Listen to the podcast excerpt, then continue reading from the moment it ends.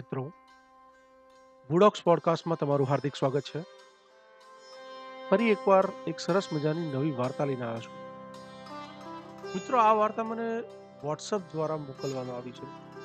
લેખકનું નામ તો મને ખબર નથી, પણ મને આ વાર્તા ખૂબ જ ગમી. આઈ હોપ તમને પણ ગમશે. એટલે હું તમારી સાથે શેર કરી રહ્યો છું. મમ્મી હું થોડા મહિનાઓ માટે વિદેશ જવાનો છું. મેં તારા રહેવાની વ્યવસ્થા કરી દીધી છે. લગભગ બત્રીસ વર્ષના અવિવાહિત ડોક્ટર સુદીપે મોડી રાત્રે ઘરે પહોંચતા વેત જણાવ્યું હતું. દીકરા, તારે વિદેશ જવું જરૂરી છે? માતાએ બેચેન અને ગભરાતા અવાજે કહ્યું. મમ્મી મારે ઇંગ્લેન્ડમાં અમુક વિષય ઉપર સંશોધન કરવા જવાનું છે. આમ પણ થોડાક જ મહિનાઓની વાત તો છે.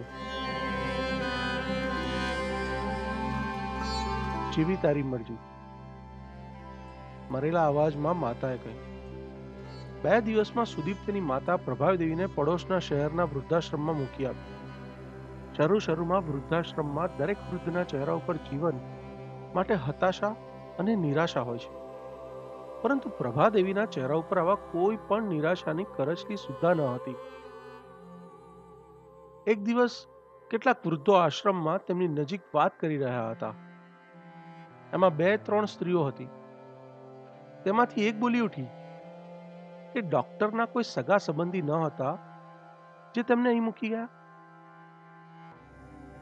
ત્યાં જ એક યુવતી બોલી, પ્રભાદેવીના પતિનું મૃત્યુ યુવાનીમાં જ થઈ ગયું હતું અને તેમના મૃત્યુ વખતે સુદીપ આશરે ચારેક વર્ષનો હતો. પ્રભાદેવી તેમના પુત્રને રહેવા અને જમવાના ફાંફા પડી ગયા હતા. ત્યારે કોઈ પણ સગાએ તેમની મદદ નહોતી કરી. પ્રભાદેવીએ બીજાના કપડાં સીવીને દીકરાનું ભણતર પૂરું કર્યું હતું. દીકરો પણ ભણવામાં ખૂબ જ હોશિયાર હતો, એટલે જ તો ડોક્ટર બની શક્યો. હવે આવામાં કયા સગાને ત્યાં સુધી મૂકવા જાય? એક દિવસ પ્રભાદેવીએ છ મહિના પછી આશ્રમની ઓફિસના સંચાલક રામકિશન શર્માના ફોનથી સુદીપના મોબાઈલ પર ફોન કર્યો. સુદીપ તું ભારતમાં આવી ગયો છે કે હજુ ઇંગ્લેન્ડમાં જ છે? મમ્મી, હજુ ઇંગ્લેન્ડમાં જ છું. સુદીપનો જવાબ હતો. ત્રણ ત્રણ, ચાર ચાર મહિને પ્રભાદેવી સુદીપને ફોન કરતી અને દર વખતે તેનો એક જ જવાબ હતો. મમ્મી, હજુ ઇંગ્લેન્ડમાં જ છું. એમ કરતા કરતા લગભગ બે વર્ષ પસાર થવા આવ્યા. હવે વૃદ્ધાશ્રમમાં લોકો કહેવા લાગ્યા કેવો હોશિયાર પુત્ર નીકળ્યો કેવી છેતરપિંડીથી માતાને છોડીને જતો રહ્યો. આશ્રમના જ એક વૃદ્ધે કહ્યું, મને નથી લાગતું કે ડોક્ટર વિદેશ ગયો હોય. તે તો માત્ર આ વૃદ્ધ સ્ત્રીથી છુટકારો મેળવવા માંગતો હતો. પછી અન્ય એક વૃદ્ધે જણાવ્યું, પરંતુ તે તો પરણેલો પણ નહોતો. અરે, હશે કોઈક ગર્લફ્રેન્ડ કે જેણે કીધું હશે કે પહેલા આ ડોસીને રહેવાની સગવડ કર, પછી જ પરણીશું. બે વર્ષ વૃદ્ધાશ્રમમાં રહ્યા પછી પ્રભાદેવીએ પણ પોતાના નસીબની ખબર પડી ગઈ. દીકરાનું દુઃખ તેમને અંદર ને અંદર કોરી ખાતું હતું. બીજા બે વર્ષ પસાર થયા, પછી પ્રભાદેવીનું મૃત્યુ થઈ ગયું. વૃદ્ધાશ્રમના લોકોએ સંચાલક શર્માજીને કહ્યું તેમની મૃત્યુના સમાચાર તેમના દીકરાને તો આપી અમને તો નથી લાગતું કે વિદેશમાં હોય. હશે? આપણા જ દેશમાં હશે. અમના દીકરાને હું કેવી રીતે ખબર આપું? એને મૃત્યુ પામીએ તો ત્રણ વર્ષ થઈ ગયા. શર્માજીની આ વાત સાંભળીને ત્યાં ઉભેલા લોકોને ચક્કર આવી ગયા. તેમનામાંથી એક બોલ્યો, જો તમને ખબર હતી તો તમે કહો છો એ સાચું છે? તો પ્રભાદેવી મોબાઈલમાં કોની સાથે વાત કરતા હતા? તેના દીકરાનો મોબાઈલ તો મારી પાસે જ છે.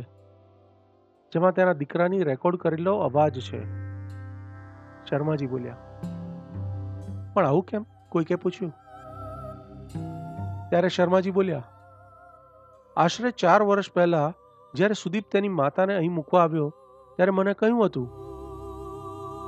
શર્માજી મને બ્લડ કેન્સર છે. એક ડૉક્ટર હોવાને લીધે મને ખબર છે, તેના છેલ્લા સ્ટેજમાં મને ખૂબ જ તકલીફ થવાની છે. મારા મોં તેમજ દાઢીમાંથી લોહી પણ નીકળશે. મારી આ હાલત મારી મમ્મીથી નહીં દેખાય. તે જીવતા જીવતા જ મરી જશે. મારે તો મરવાનું જ છે. પણ હું નથી ઈચ્છતો કે મારા પહેલા મારી મમ્મી મરી જાય. મારા મરણ પછી અમારો બે રૂમનો નાનકડો ફ્લેટ અને બીજી વસ્તુઓ આશ્રમના નામે કરી દઈશ. પણ તમે મારી માતાનું ધ્યાન રાખજો. આ સાંભળીને ત્યાં ઉભેલા દરેકની આંખો ભીની થઈ ગઈ. પ્રભાદેવીના અંતિમ સંસ્કાર આશ્રમના જ એક ભાગમાં કરવામાં આવ્યા. તેમના અંતિમ સંસ્કારમાં આશ્રમમાં રહેતા વૃદ્ધોના પરિવારને પણ બોલાવવામાં આવ્યા. મા દીકરાની અતૂટ અને અનમોલ પ્રેમની વાર્તાની જ અસર હતી કે અમુક દીકરાઓ તેમના માતા પિતાને પાછા ઘરે લઈ ગયા. હોપ તમને આ વાર્તા ગમી હશે. આવી જ સરસ મજાની વાર્તાઓ સાંભળવા માટે જોડાઈ રહેજો.